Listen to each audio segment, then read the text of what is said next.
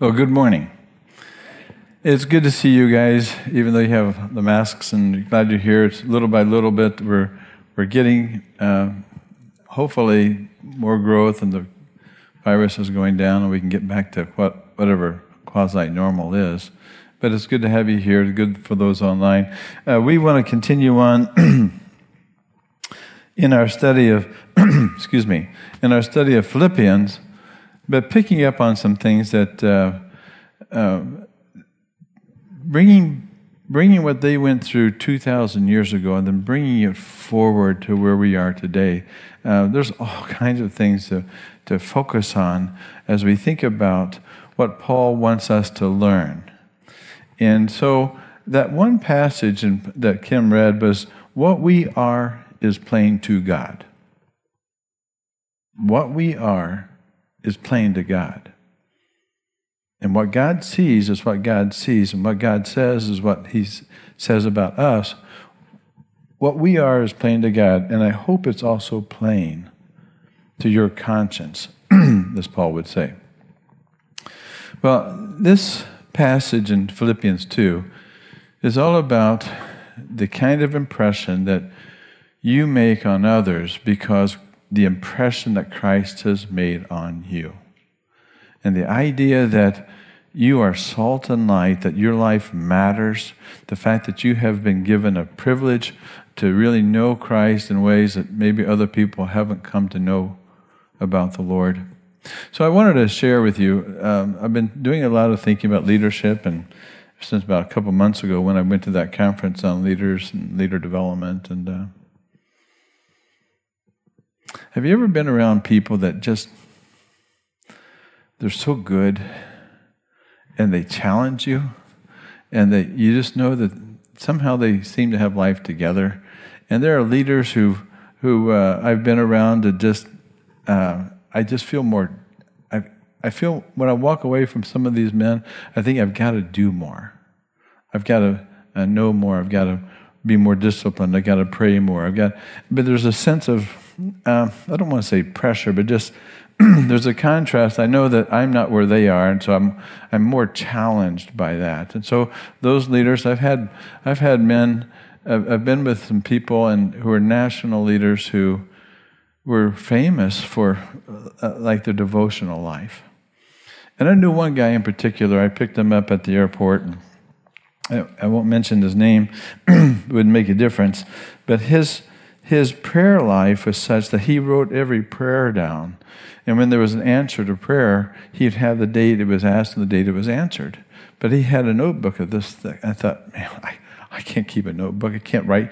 I, I just not that organized. I'm not that disciplined, and I forget what I prayed about. And I just, and I always felt like I, I could never live to be like that.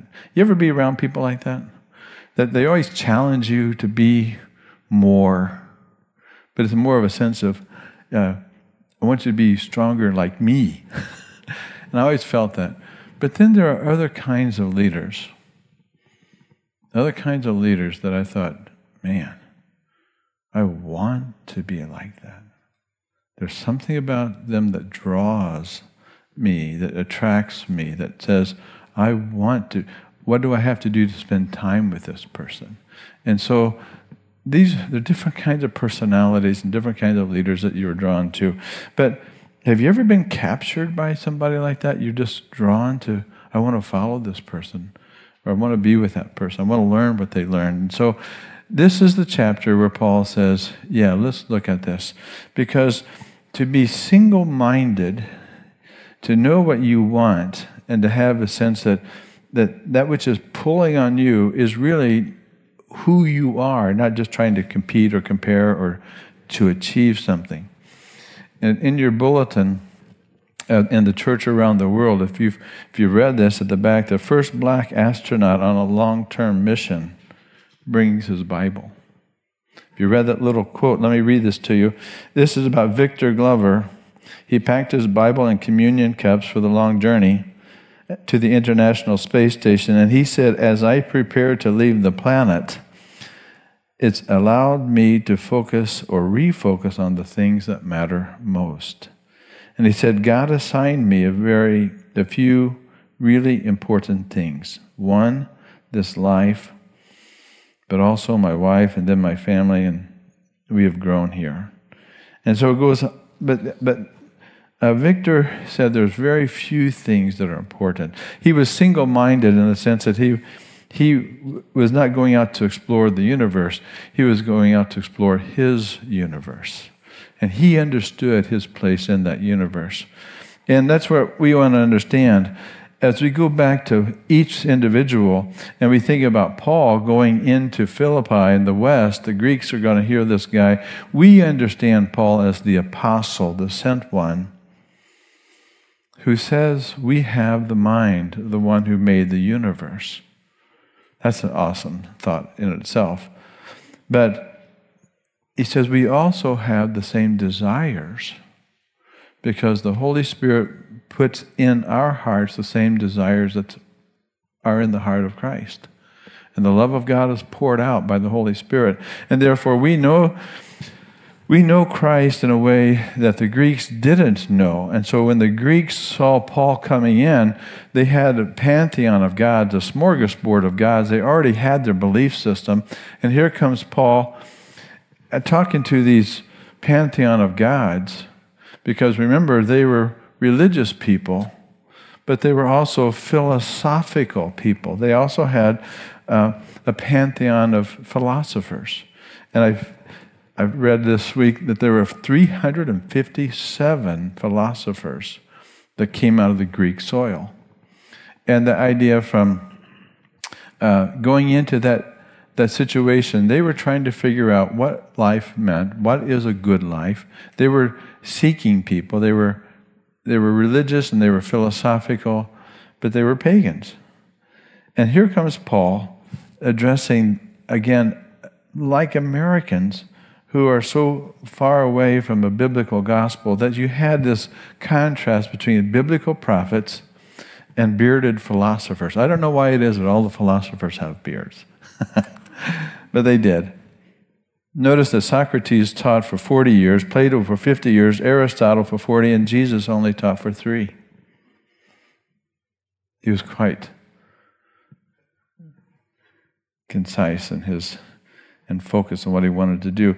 This idea that you can figure out life from the culture as they were doing is transferred throughout the ages. And, and if your kids go to college, you will come across this guy uh, Nietzsche. And this guy does damage if he goes to the university because he wrote about good and evil. He talked, and he became famous for that phrase that God is dead. And in the, some stall in some bathroom, somebody scrawled, Nietzsche is dead, God, you know. So he got even. But the idea that, that there are people who are trying to figure out life apart from God, and Nietzsche at age 39, at the end 39, 40s, he had a, a, a closet darkness and a depression that overtook him. He couldn't figure out life. There was no light because he was just a very dark man. Of course, without God, he is a fool. But this philosophy of the world continues to go through. And even our day, you may hear people that you rub shoulders with that laugh and mock that you have a belief in God. Um, Dawkins, Richard Dawkins. It's funny to me how non Christians or anybody can get famous and a celebrity status by being anti God. And so they're using the very God as a way to get famous and not giving him the credit for it. Well, there are a lot of people that are kind of messed up that way and, and, and focused on a way of thinking that's not ours. We have other men we want to follow. One you know is Blaise Pascal. And during the science and the development of the Renaissance, and when uh, humanity and was really embracing science and reason, uh, Pascal kept it clean. He says, The heart has reasons which reason does not know. And there's the God shaped vacuum. And, and, and they, those men who knew about how people work, because science doesn't talk about that. They talk about math and and geology and other sciences. But the fact that there's a conflict, there's always been this conflict between philosophers and prophets all the way through. There still is. So we're not exempt from that. But in 1980, this man named Francis Schaeffer, uh, I heard him in Indianapolis and uh, read his works. And the famous one that he, the first one I read was um, How Then Shall We Live? And then I got caught up with his thinking. He was trying to bring the Christian answer to the philosophical issues. And he was the one who became famous for this phrase He is there, and He is not silent. We have a personal God who shares his personal feelings, his personal values, his personal thoughts, his, his will. He invites us to be mutually involved in a relationship not just philosophically. So Jesus isn't a system. Jesus Christianity isn't a morality. Christianity isn't a civic religion. And these men had something uh, that that they offered to the world. Now, I, as I was doing this, I kept thinking, all these men are philosophers, and all these current thinkers are men. And so I wanted you to hear uh, that there are women as well that God has put in their hearts a sense of the same spirit of, of thinking and learning and deeply reflecting. And these three names, I'll just put them out there Elaine Padilla, Sarah Coakley, and Katherine Sonderegger. These are women who really have embraced that same scholastic, academic, theological work. But these women are really contributing because they understand the heart of God in a relational way, just like all the others did.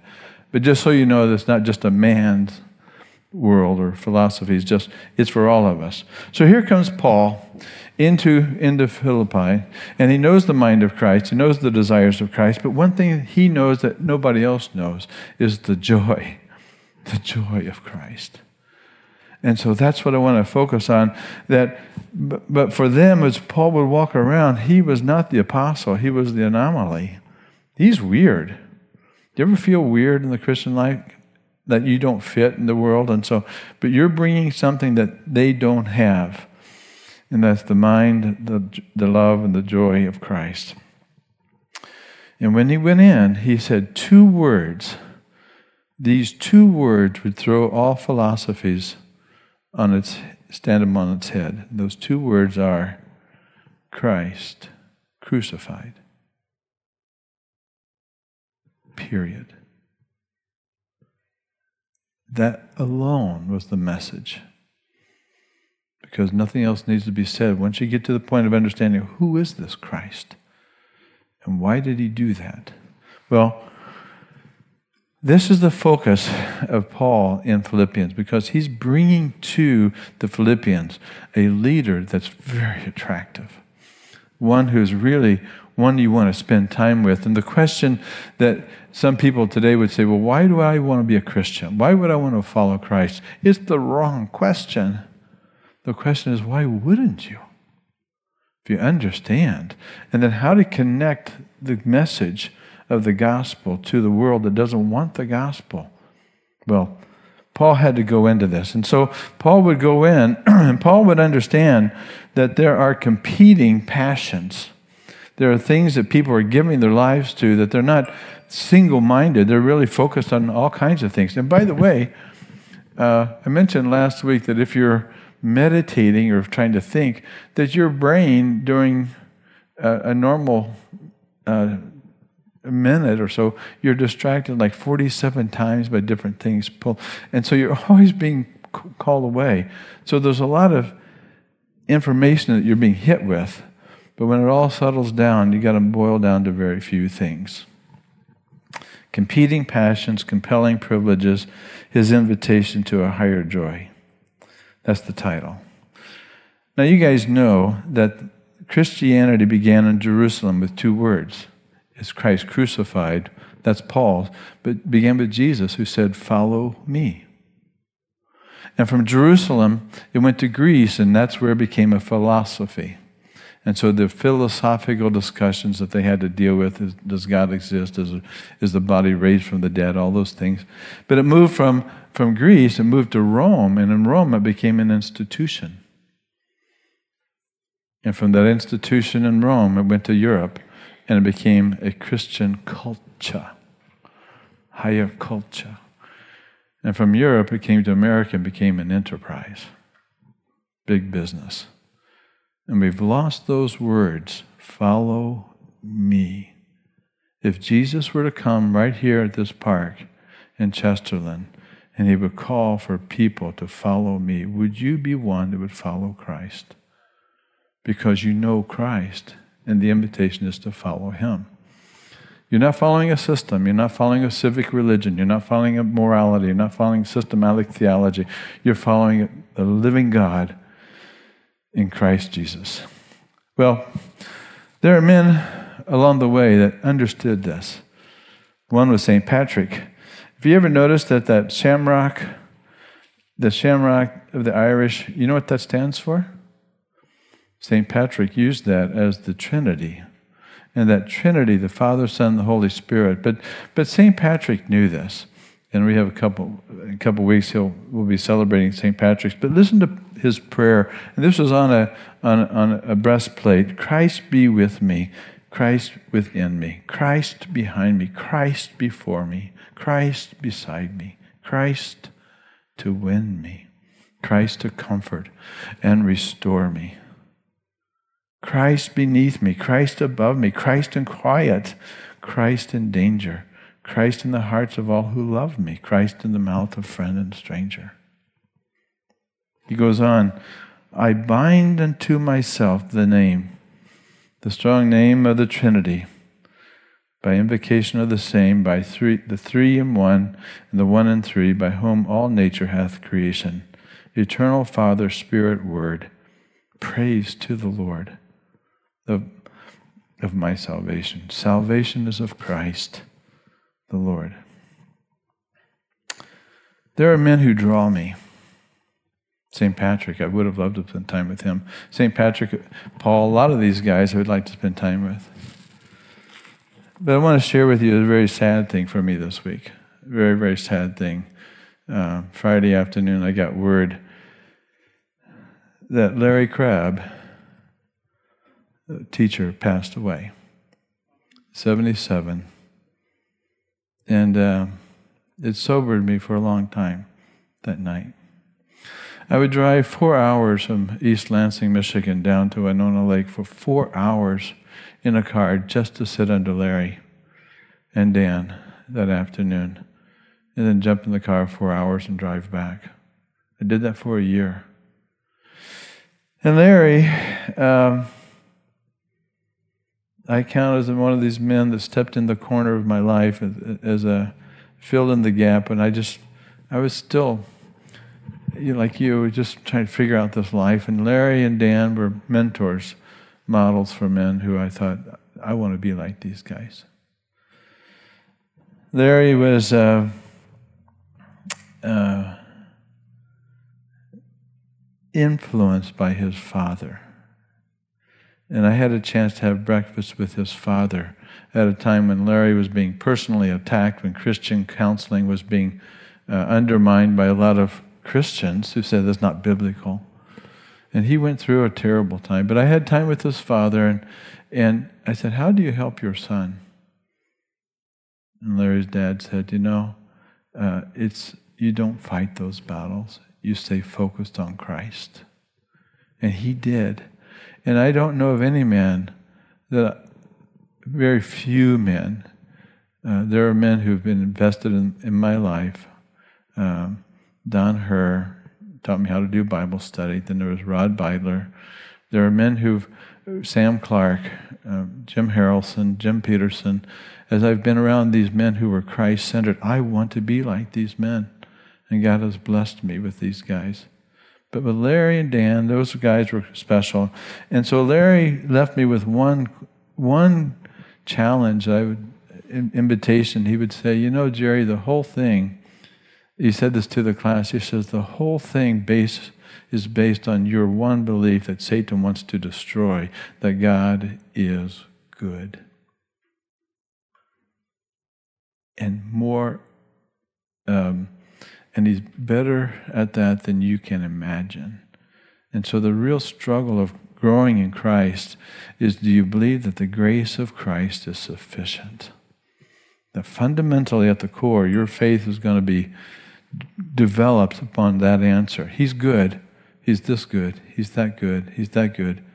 To the degree that you understand that goodness is the same degree that you have faith in the goodness of God. Your understanding of the goodness is the measure of your faith.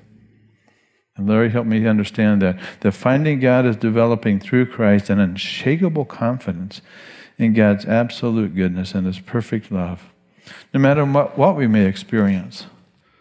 And that's where I know that through that time, that, that whatever our, our, our passions are, they're just they're misguided, misdirected because they're not focused on Christ. And so if you find what you want to find, it's not what you want to find.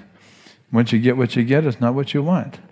And Jesus said it this way Whoever wants to save their life will lose it, and whoever loses their life for me will find it. And Larry was very honest, probably the most honest man I knew, and humble. But Larry would bring this truth to me, to all of those in the class, we come into the world relentlessly narcissistic, resisting the kind of rigorous self examination that reveals what is ugly in us and what is our impact on others. And he would go on to say that if you don't understand how our need as human beings, that we're so needy, that if you don't understand that, there's no relevance for the gospel. And the gospel just becomes a one choice among many.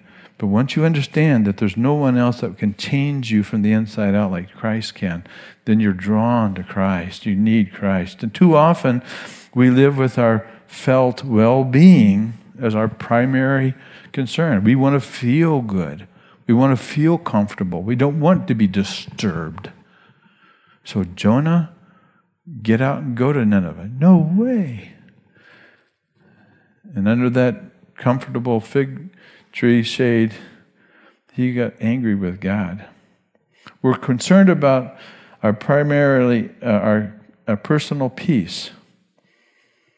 But as we continue, we are incurably addicted to ourselves and powerless to resist whatever temptations promise in the sense of instant happiness we seek. That's our, comp- that's our competition. What's wrong with the world? Me. What's wrong with me? Me. Inside these competing desires. What I want is what I want, is not what God wants. And yet that's what Larry taught me. I just, so I owe that. And, I, and he took that, he stole that uh, from Paul. He said, I have been crucified with Christ. It's no longer I who live. Paul understood that. I don't. We still are learning, but Paul did. But Christ lives in me, and the life which I now live in the flesh, I live by faith in the Son of God who loved me, that goodness, the faith. He loved me, He gave Himself for me. And that's what's competing, His desires against what you want. And so you have a, an unbelievable privilege to reshape and shift your soul into that which really matters is the Lord who made you, the Lord who wants you, the Lord who cares about you. And spending time with Him is what Paul would say let this mind be in you, which was also in Christ Jesus, who existing in the who existing in the form of God, he did not regard equality with God a thing to be grasped it wasn't on his radar. No competition, no, com- no comparison. It was just, I want to do what you want me to do. But he emptied himself, and he, taking the form of a servant, a bond servant, he chose to have that relationship. Though he was free, he, did, he had no obligation or duty. He did so out of desire to go back and be with the master. That's what a bond servant is and he was made in human likeness. And he gave himself fully as a man to Christ, uh, to God's fa- to God the Father, and to the Holy Spirit. But he wasn't preoccupied or self-absorbed in trying to prove anything, trying to impress anybody. He was just who he was. And who he was, he gave himself. We are plain in God's eyes. He knows who we are. And that's who God wants us to be, who we are, so that we can give ourselves, but not to think less of ourselves. As C.S. Lewis put it this way humility is not thinking less of yourself, it's thinking of yourself less and being preoccupied with other things than my own agenda or others' agendas. It's just like, I want God's agenda. And, and so the question that Jeremiah would say, Are you seeking great things for yourself? Don't do it. Why bring great disaster upon all these people? But I will give you your life as a reward wherever you go. I, the Lord, have spoken. If you want great things, seek Christ. And being found in the appearance of a man, he humbled himself. Jesus humbled himself. I want to talk about this. David would say, My heart is not proud, my eyes are not haughty, I do not concern myself with great matters or the things too wonderful. It's not about success, it's not about those things. But Jesus had all these success, all these riches, all the glory, and he left it all. And you think about, he humbled himself. And this attitude is what we are to have if we have the mind of Christ. I want to share some thoughts as I thought about this. There are lots of thoughts here, so I'm going to run through them quickly. So you'll get the point. And the point is, he humbled himself. He was not a glory hound or seeking to be a celebrity. He came from a defeated nation which was still poor and occupied and oppressed. He came from the other side of the tracks. Can anything good come out of Nazareth? He started out the bottom as a child and progressed through the ranks. He learned to sit under the teachers and submitted to his leaders. He, his occupational choice was a carpenter, a mere woodworker, blue collar. He was not insisting on doing things his way, but he knew how to wait on the Holy Spirit. He chose to be with friends. He chose to be friends with those who were ordinary they had accents. He wasn't a pretentious know it all, but he connected with and shared with educated people, and he got down on their level. Jesus was willing to be challenged in temptation, didn't back away, but he trusted God's strength, not his own. He was willing to endure long days of walking, long days of working and healing and giving without complaining, continually, always putting others first.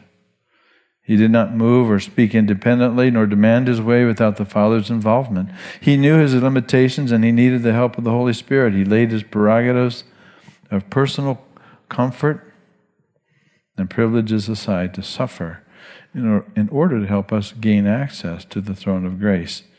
He was humbled even when he was tortured, yet he forgave his torturers. He was betrayed and misrepresented, abused and mocked even in his death. He was willing to battle sin in order to break sin's power. So we could be released from sin, falsehood, and folly. He was humble enough to embrace our entire, to enter into our selfish, proud, misguided thinking and still call us friends.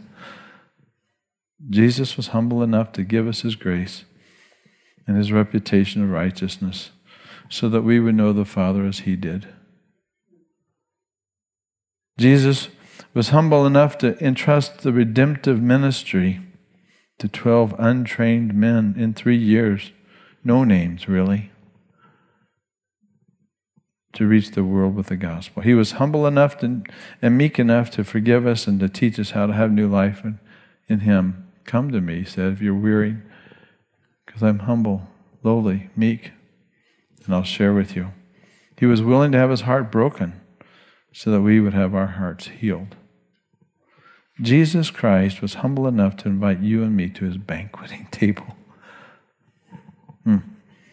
He's humble and he wants to share eternity with you and me. That's our invitation. That's our privilege to the higher joy. That to know this Christ, as St. Patrick did, as, as Paul did, as Larry did. Paul goes on to talk about two men, which we'll look at next week Timothy and Epaphroditus. Epaphroditus, Epaphroditus was from Philippi. Timothy, Paul picked up in Derbe over in Lycaonia. And these men spent time together, fellowshipping, one on one, life on life, heart to heart, sharing about Christ, learning about Christ from each other. And that's the kind of relationship Paul wanted the Philippians to know. That with each other in, in the church, to have the same mind that was in Christ Jesus is the same mind that's in the pew. And that as you are humble and knowing the privilege that you have in Christ, that the competing passions that you struggle with, but the focus is looking up, single minded and the desire to be with Christ, that you can live in harmony with one another. Do not be proud, but enjoy the company of the lowly. Anybody here lowly? Raise your hand if you're lowly, humbly. That's all of us. We're all messed up. We all need Christ. Do not be conceited. And when Jesus would, uh, remember, he would say, when you're going to the, the banqueting table, don't go to that seat of honor. Don't go seat, seek that first place to be close to the head, he told them a parable. When somebody invites you to a wedding feast, don't take the place of honor, for the person more distinguished than you may have been invited. And then you'll be embarrassed because he says, just get up and get out of here. Give the seat to this guy. Let God choose those ways of honor for you. But all these have to do with knowing Christ. And knowing Christ is what St. Pat would say in his prayer I bind myself to thee today in the strong name of the Trinity, by invocation of the name, the three in one, and the one in three. Let this mind be in you, which is in Christ Jesus. No competing passions, but just the compelling privilege. You are made plain in God's sight, and you belong to Him.